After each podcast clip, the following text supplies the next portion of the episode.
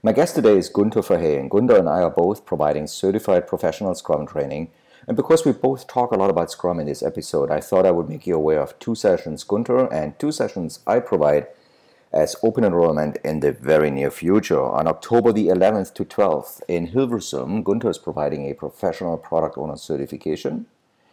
On the uh, 8th to the 9th of November, he is providing a professional Scrum Master certification one level in Amsterdam.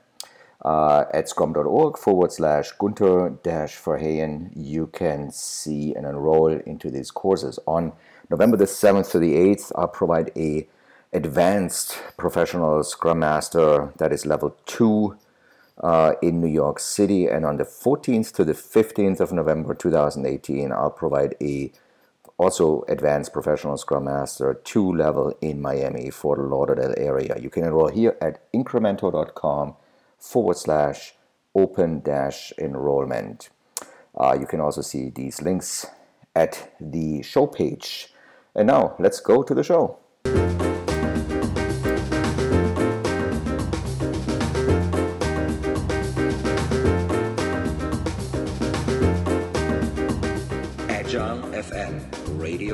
For the Agile community. www.agile.fm. Welcome back to another episode of Agile FM. I'm here today with uh, Gunther Verheyen, our author of the Scrum Pocket Guide, a smart travel companion, which was released in 2013. Um, Gunther is out of Antwerp in Belgium. His Twitter handle is Ullizee, that is U L L I Z E E, uh. Uh, welcome to the podcast. Hey, welcome. Thank you for having me, Joe. It's yeah. an honor to be here. Well, it's an honor having you on the um, on our conversation here. We'll talk a little bit about your book. Um, I also learned that your book from 2013 is going to uh, get a little bit of a uh, an update. There's a new version coming out in 2018 and uh, we're going to talk about this. But before we get started, um, there's a couple of things you describe yourself, and one of them is a Scrum caretaker. What do you? What What's the role of a Scrum caretaker?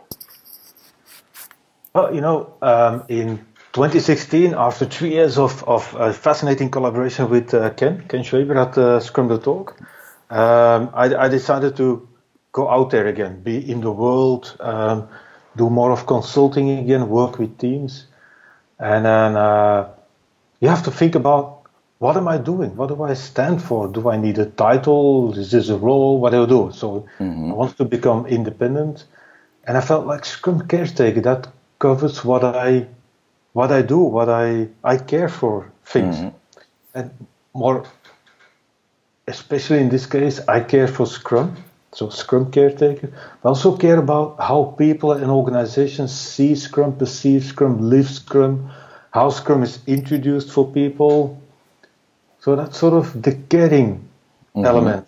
And then, and then later on, I got more questions about it, and I felt like, oh yeah, Scrum caretaker. It's sort of like, in a way, it's almost like another word for a Scrum master, somebody who cares for people, who cares about Scrum, who cares about the position, the role, mm-hmm. respectful people within Scrum. So that's sort of mm-hmm. my caretaker thing. Right. So and, and obviously what you what you were just describing were like the the outside of Scrummers, right? The teams, the Scrum masters, uh, people are using Scrum. But with your book, the Smart Travel Companion, you also give something back to Scrum, right? So you're influencing yeah. Scrum itself. Um, what was the motivation for your book? I mean, this is not the first book uh, in the uh, around Scrum. Um, but it definitely, I read the book and it's truly a pocket guide, right? Um, mm-hmm. Yes. But what was your initial motivation? I would assume in 2011, 12, when you started thinking about writing a book. What was your motivation for doing this? Well, the funny thing is, I didn't think about that book until like early 2013. I'll, I'll share a little little mm-hmm. little history and how, sure. how this came to be. Mm-hmm. Because in, in the, the revision that I'm working on, I'm also reworking the preface and and and I, I sort of wonder about oh my god who could have imagined all of this would be possible five years after the release of this book so it was released like you say 2013 mm-hmm. rewriting it in 2018 hoping to get it even released in 2018 who knows mm-hmm. and I was, I was wondering about wow because i get feedback from people across the world people like it, not just because it's physically a pocket guide, like you say, you can put it in your pocket literally, Mm-hmm. but it also seems to be condensed or focused and, and so on. And and how it came to be was in, in early 2013. So in my revised preface, I'm, I'm writing about sort of how it almost accidentally happened. Mm-hmm. And one of the reviews said, "Wow, it looks like there's a story behind." So I'm sort of happy, Joe, that you give me the opportunity to share that story. So in early 20, 2013, I was uh, still my last couple of months. Uh, looking back, I was working for a, a large consulting company, Mm-hmm. And uh, via the consulting company, I was got in. I got in touch with a publisher. Um, they were they, they had a draft of a, of a Scrum book that they wanted to publish, and they were looking for reviewers. And my consulting company, having connections with the publisher, they uh, gave them my name. They contacted me, and I had a, a look at, at the draft or the manuscript or whatever, and and not to be not to be arrogant, but it was, let's say, not too good. Mm-hmm. Not not to say it was actually horrible. Mm-hmm. Uh, Oh, we're not sharing any names here, so keep going. I, I, I don't I don't even know the name, so that's that's probably a good thing too. Mm, yeah. Uh, and it was just uh, yeah I don't know. It was just a copy paste of things Scrum guide and then dragged in lots of other stuff. It was certainly not certainly not based on experience and so on. So it took me a while uh, because I I I don't I don't want to I don't know I don't want to blame people or judge people or assess people. I feel like that's my my role in life. So I was very hesitant in, damn, what should I do with this? What should I do with this? And that yeah, took at least a month, and then decided, you know what? They asked for my review. I'm going to give feedback. It's not going to be too detailed because I would be sort of almost rewriting the thing. So I got back to the publisher uh, saying, I'm really sorry, but don't like it too much. Here are a number of general reasons, some detailed reasons, and so on. And uh, I also asked them, so please, please, if you would go on publishing this, I would prefer my name not to be mentioned in the book. And then uh, after a week or so, the publisher came back saying, oh, you know what? We've had sort of the same opinion from most reviewers, but in the content you have given us back, the, the feedback on the content, it's it, that was sort of the most impressive one. And they sort of they asked me sort of a general question. Do you think so? They were not going to proceed. Do you know anybody who would be able to write a book about Scrum because they're an uh, publisher in the IT software world, a lot of books, and they really needed, they wanted a book about Scrum. So that was early 2013 with a huge Scrum boom. In the, the Netherlands, it was a Dutch publisher too. I was working in Netherlands full time with large companies, and uh, I felt like, oh, I think I can do this. I think I can do this. Most of my people around me, my sort of close circle, said, yeah, yeah, of course you can do this. So I, I went back to the publisher saying, I think I can do that. So that and that's that's how it got started. and you did it. Yeah. Yeah, but that that was only the start of the real work, Joe. Because you know what, I felt like I've got plenty of blog notes about Scrum, all aspects of Scrum. You know what? I will just collect them, um, throw them together, uh, put a sort of sequence in this, and I will have a book. That that was that That was, was a not the total mistake. No, Yes. no, it doesn't doesn't work like that. To have some fluency, sort of flow across the book, consistency, re, sort of proper reusing of words, terminology, everything. I was really very keen. But in the end, I put the most work in making it as simple as possible. Mm-hmm. And that's sort of like, like software and product development. That's where people spend the most time, making it simple, clear, Yeah. clean. That's that that takes the most time. Mm-hmm. But afterwards, I was really happy because that seems to be most appreciated by a lot of people. That's true, right? So, and I want to actually go there a little bit to the format and to the size of that a little bit because the um, the book itself is, uh, as we said, it's called the Pocket Guide, right? So it should fit in a pocket, and it does. Yes. And it's a smart travel companion. And I used to in the past use like uh, uh, travel guides such as like a, a Lonely Planet, and it really reminded me a little Yep. bit on the on the cover. Um, it reminded me that you actually see hikers uh, on your book cover. And people who are interested in the book, there's a link on the show page. Um, but it, what I want to see actually and learn from you is um, what was the motivation for a travel companion? So it's obviously the, the mobility aspect seems to be important for you, right? So that somebody has that in their pocket, walks around with it. Yeah. What was the driver for you around that? Because I think that's an important thing, which is really, really different to other books out there, which are heavier, bigger in size, and so on. So you want people to Yeah. have that in their pocket, right? Why? Yes. Yes, I wanted it to be sort of smart in a couple of ways because smart for me also means sort of lightweight, um, something that people can easily take along, like you, like you said, like a real travel companion mm-hmm. that you would take on a journey. And that's sort of my way of reinforcing the idea that it's not about the destination, mm-hmm. that it's about Scrum, using Scrum, employing Scrum. It's all about having guidance on your journey. It's a mm-hmm. journey, it's continuous, it's discovery, it's technically it's an iterative incremental process. So uh, that helps you discover stuff. And I wanted to reinforce that idea that Scrum is all about discovery. And then um, discovery of products that you want to build, solutions that you want to create in, in, in complex circumstances, but also people and teams and organizations adopting Scrum. Adopting Scrum in itself is also a journey. And this is the guide, sort of travel companion, travel guide I wanted to create for people that at any point of their journey, um, literally meaning traveling to work, but also their journey of adopting Scrum, of using Scrum, that they can pull up my guide, look into it a little bit, read about it again, and say, oh yeah, cool, that's, that's great. And that's also the, the, the idea of the simple language. I, I think it's not because it's simple language that it doesn't have multiple layers of interpretation and meaning.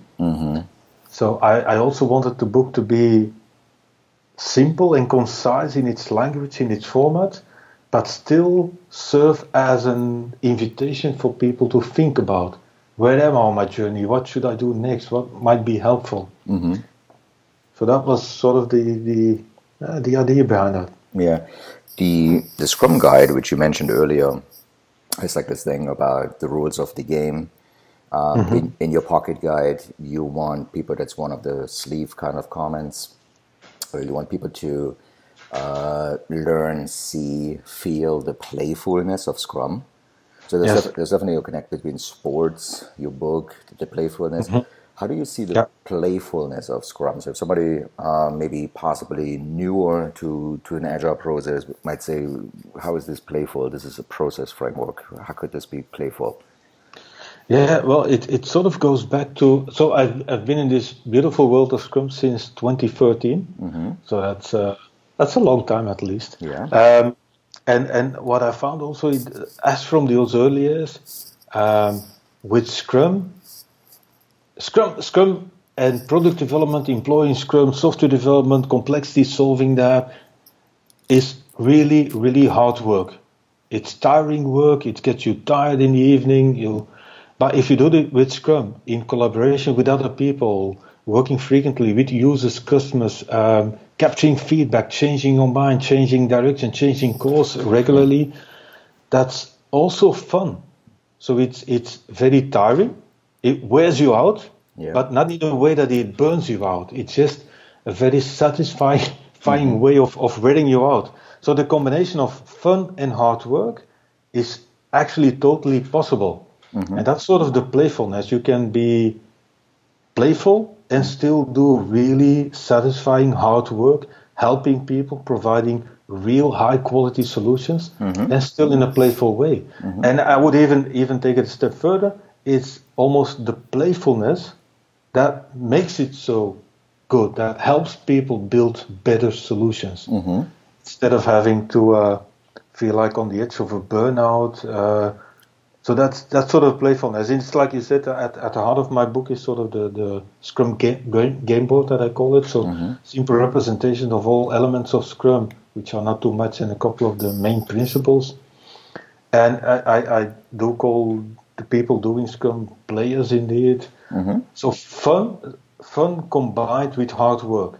That's Gotcha. that's that's where Scrum brings you the most. If you're doing it right. hmm Yeah, and th- that was sort of the goal then. Uh, not just repeat the Scrum guide because Yeah. there's already the Scrum guide, but el- elaborate a lot on the why of the rules of Scrum. So Scrum has a number of rules mm-hmm. and principles and also values. And instead of repeating those rules, explain those rules, hopefully in a somewhat playful way, but also in a way that people see why those rules are designed, created like that. What mm-hmm. purpose do they serve? Mm-hmm.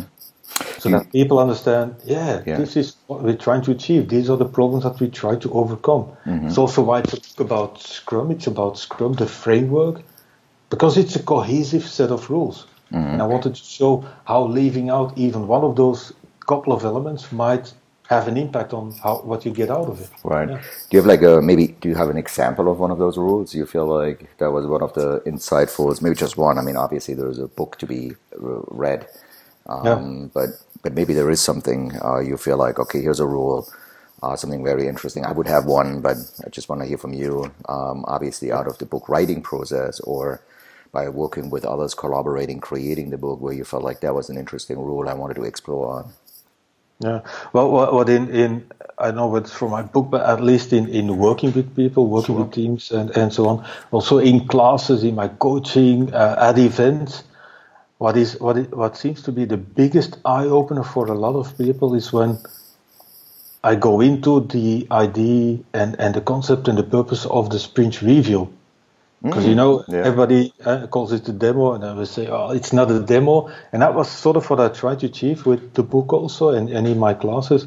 Well, why do we not just call it a demo? Why do we call it a review? So, what's sort of the meaning, the idea behind that word review, and not calling it a demo? Mm. And I will start talking about it, and then people get to see how the sprint review can be a so much richer event mm-hmm. than the way it's. Let's say, commonly used or practiced, where it's actually just a demo, sort of boring meeting where people are invited to sit still, be silent, and listen to what other people demo. Mm-hmm. And then we, then we talk about, you know what, Scrum only says sort of to review the time box, the people that should be present. Uh, and then Scrum defines the ins and the out of the event. Mm-hmm. And then uh, starting from that, people get to see oh my God, we could do so much more. So understanding the purpose of the review, where when when I say, well, in a way, inspection without adaptation is pointless. That's certainly for the review, where people, if you just go there for a demo, it's just an inspection. It's all about the past, where mm-hmm. Scrum should be forward-looking. So if I go into people saying, hey, inspection without adaptation is pointless, what is the point of what is the idea of adaptation of the review, updated product backlog, insights, changing course, changing direction, strategies, and so on? Mm-hmm. And people suddenly see, wow, so they understand in that sense the rule, the why of the event a lot better, mm-hmm. and then they can start thinking on how to better organize that. Yeah, this is a perfect example. Actually, this is awesome, right? And also the illustration of it. I've I've had uh, folks out there saying, "Well, it's just the name. Who gets hung up on names?" Uh, mm-hmm. call it a demo, yeah. whatever. If you're doing the right thing, why don't you just give it a different name? But sometimes the name does drive the behavior. Um, yes. As you're just describing with the demo, if you're calling it a demo, there is a very different uh, attitude towards what's happening in the meeting. Or, you yep. know, I, I had this very similar thing. Like uh, we don't have to dive into this, but, but as another example, Scrum Master versus Agile Project Manager, and every time somebody calls it agile project manager, you, are just going into a very different direction. It's just by a label. Yes. It's very hard to uh, stay in your you know responsibilities if you're giving it a different name. So wonderful example. Um, well, to close the topic maybe a little bit around the book before we go maybe and explore something else is what's what's new in the 2018 edition if you can share anything uh, already at this point. Yeah, well, there's nothing really really new. So there's a couple of things that I've done. Um, just tweaking the language a little bit. You mm-hmm. know, the past five years since the book was published in 2013 and in 2018 I've rewritten it. Mm-hmm. Uh, the world has changed. Scrum has become even more uh, important or more uh, popular, at least. Uh, so, been been working a little way into more like general product development in just, instead of just software or software product development. Mm-hmm. Was tweaking the language a little bit. I did do a couple of small changes. I rewrote the uh, the scaling part a little bit, mm-hmm. calling now how Scrum scales to get my ideas across a little bit better. Uh, just tweaks like that. So the, mm-hmm. the overall the overall structure is the same. Yeah. What is important for me is also the, the distinction between actually the core rules of Scrum and how then to apply the rules. And So that's still intact. I still mention user studies as a possible tactic to, to play the rules, but not as a mandatory way to play the to, to apply the rules. So things like that are still intact. So tweaking language, uh, some changes, mm-hmm. small small small updates. I but think it's, it's I think it's more suitable for uh, let's say for the next five years. Yeah. Well, it's just like if you're really uh, going with the analogy of a travel companion, this is really what travel companions are also about, right? So some restaurants are out of business and you want to update your guide. Um, So there's a new language, things have changed, and uh, this is the more accurate companion. Awesome. Well, Gunther, this is not the only thing you're working on, uh, updating and writing the pocket guide. You're also in agile transformations. Um, you're coaching. Um, you deal with the complexity of uh, the modern world out there.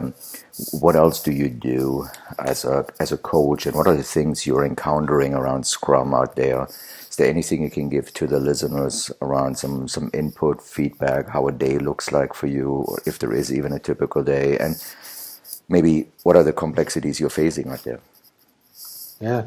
Well, so we, we, we started this talk, so we, we're talking about what does it mean to be a Scrum caretaker. Well, it's about caring for people. It's also about caring for the value I can bring to to the world, mm-hmm. which is which I, which I do sort of in, in a couple of ways. So one of them is uh, training, organizing classes, facilitating classes, bringing knowledge to people, in, in a way allowing people to uh, come up with things that they already knew but forgot they knew mm-hmm. and just using Scrum for that. So classes, I do the, I'm, I'm a professional Scrum trainer with Scrum.org, so I do professional Scrum classes. Mm-hmm. Um, that's one way I, try to bring value. Uh, another way is writing, like the book, but also my, my blog is, is, is full of stuff, which by the way is, if I can mention this, so sure so so amazing in a way. It fascinates me. I don't know where it comes from.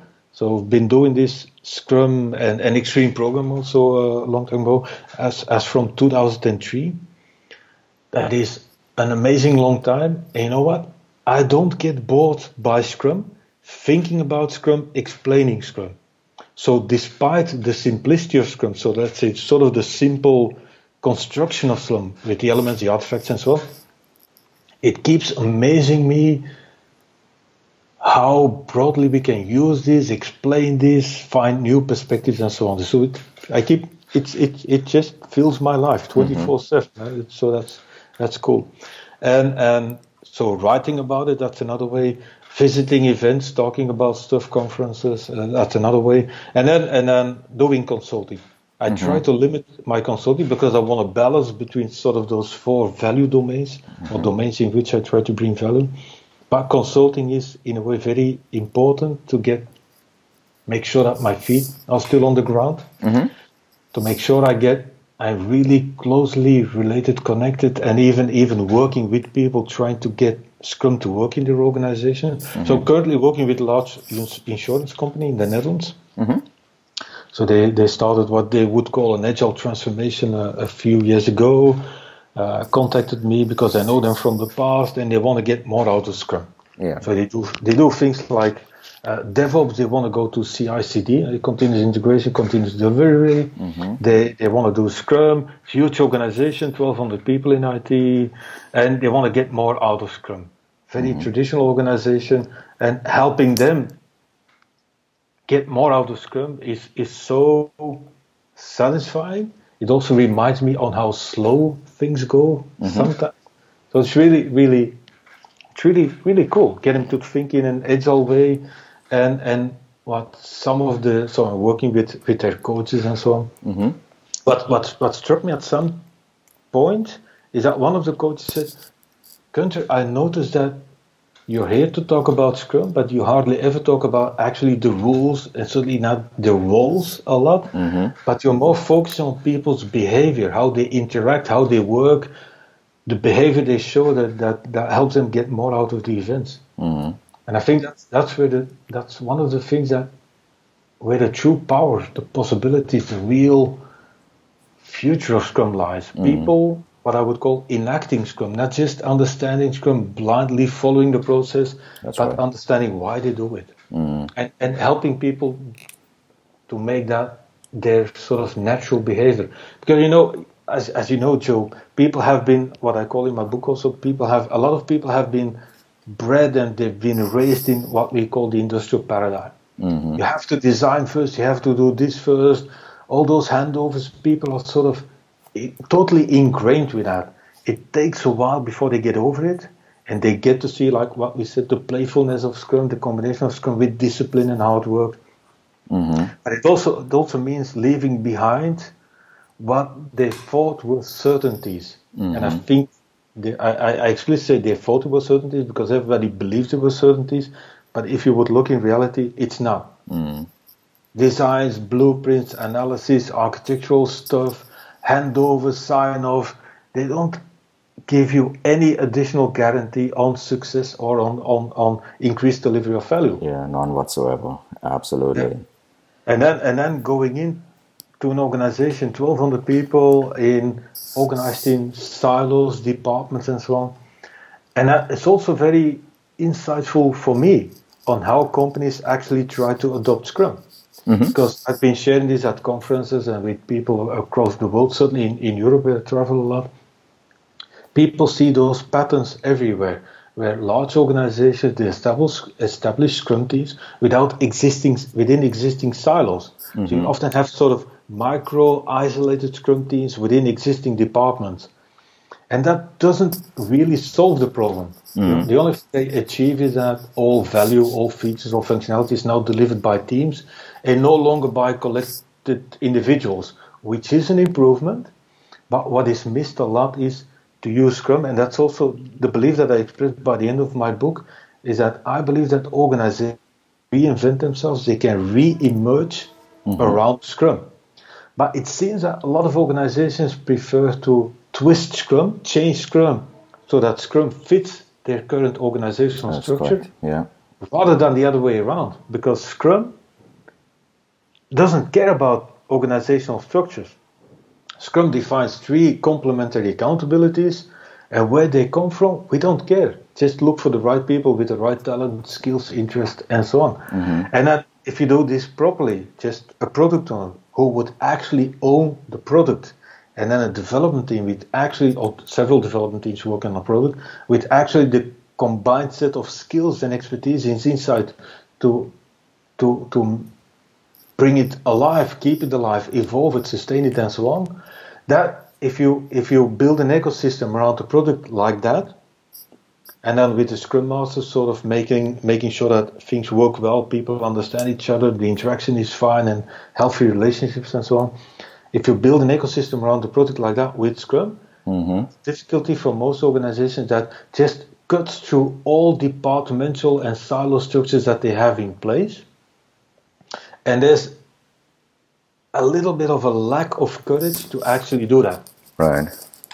So you have Scrum teams working on things that they call a product backlog, where if you look at it, that's like that's not a product backlog. It is a backlog, but it's a collection of work requirements, demands of an incredible variety of sources. Right. But it's not a product backlog. So trying to get them think about what is your product, who you are trying to satisfy with your product, what are you are trying to deliver increments for, but you and then helping them think like that, and then helping them managers, team managers, line managers work with teams, Mm-hmm.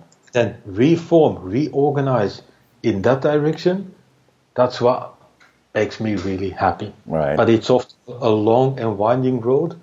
But I love this. Right. Definitely. I love to be out with people. Yeah. You got to do the hiking trail, right? That's not a straight line typically, right? And you do walk the walk, you know, as we say. Yes. On the consulting side, the writing, I just want to make sure that listeners can connect with you on the writing aspect as well. Uh, where would where would people find your blog actually? Uh, just under guntherverheyen.com. Yes, yes, yes. I also has ulysses.com and so but but just stick with my first name, last name.com and they will they will find it. Yeah. Uh, we're going to link you from the uh, events page. Now, there's a lot of good tips and uh, things in the writing as well as here in the podcast. But before I let you go, um, I do. I'm curious because uh, I'm not 100 percent sure, but you might be my first guest from Belgium on the um, on this podcast, and I just want to mm-hmm. see and, and, hear from you. Uh, you have traveled the world. Obviously, you've very closely worked with folks in Boston and North America. Traveled to conferences. Um, what's your assessment on on Scrum or Agile in the Benelux uh, or maybe just Belgium area? Um, what what are the differences? Is there anything that stands out in, in your region that is different than other parts of the world? Uh, well, the, the funny thing is, so I live in Belgium. Mm-hmm. Long time ago, started with Scrum Extreme Programming and, doing projects and, and later on products in, in Belgium. Mm-hmm. But as from 2010, 2011, there was a sort of Scrum boom in the Netherlands. And since then, I've I've I've went I've went to I've I've gone to work full time in the Netherlands, mm-hmm.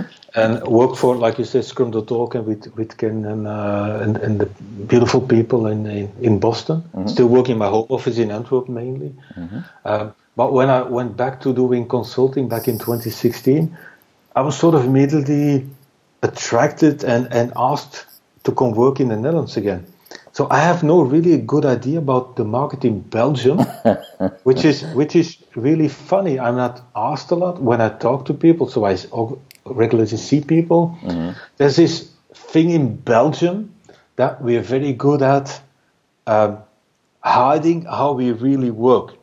Means we have meetings and so on uh, within organizations, and it seems that we're really good Belgians in nodding, saying yes. Um, mm-hmm pretending to comply in the meetings. And then once the meeting are once the meetings are over, we go back to our workplaces. Then we'll go for the real solutions. Mm-hmm.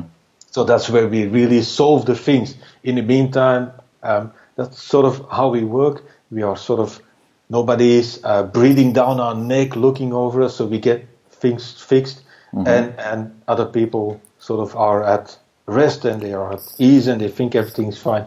The problem with that is that maybe we get things fixed, but it's not really the sort of transparency that we, we would hope with Scrum to be given over existing problems. Mm-hmm. So we have sort of ways to work around transparency. And I see that as a sort of a problem sometimes.